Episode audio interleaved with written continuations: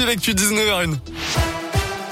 Et à la une, cet appel à témoins à Bourg après un vol à main armée. Hier soir, vers 18h, un individu a pénétré dans le bureau de tabac rue Montesquieu armé d'un cutter. Il a forcé la gérante à lui remettre des paquets de cigarettes ainsi que le contenu de la caisse où figurait environ 400 euros.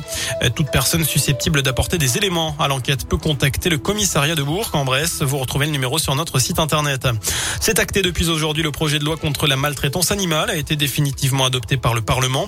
Le texte prévoit notamment d'interdire les animaux sauvages dans les que pareil pour les dauphins dans les parcs aquatiques.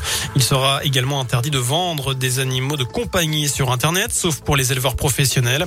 Euh, terminer aussi les ventes de chiens et chats aux animaleries qui pourront seulement présenter des animaux abandonnés et recueillis par des associations. Le texte durcit aussi les sanctions pour maltraitance jusqu'à 5 ans d'emprisonnement et 75 000 euros d'amende en cas de mort de l'animal. Elle doit être versée à 38 millions de Français. L'indemnité inflation de 100 euros a été retoquée la nuit dernière par le Sénat, majorité de droite. Mais c'est bien l'Assemblée nationale qui aura le dernier mot. On assume la mesure. Voilà ce qu'a dit le porte-parole du gouvernement Gabriel Attal. Je vous rappelle qu'elle doit être versée dès le mois prochain aux salariés, fin janvier, début février aux retraités. Des centres de vaccination vont rouvrir leurs portes pour assurer la campagne de rappel. C'est ce qu'annonce également Gabriel Attal. Quant à la vaccination des enfants de 5 à 12 ans, une décision sera prise en début d'année prochaine.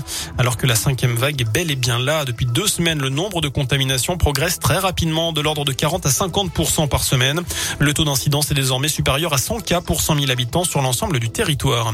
En rugby, un choc de haut de tableau en Pro D2. Oyonnax, deuxième accueil Bayonne. Ce soir, le club pourrait passer premier du classement provisoire en cas de victoire.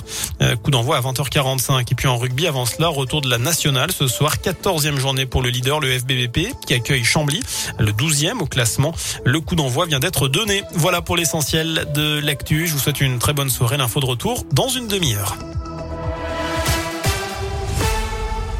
Merci beaucoup.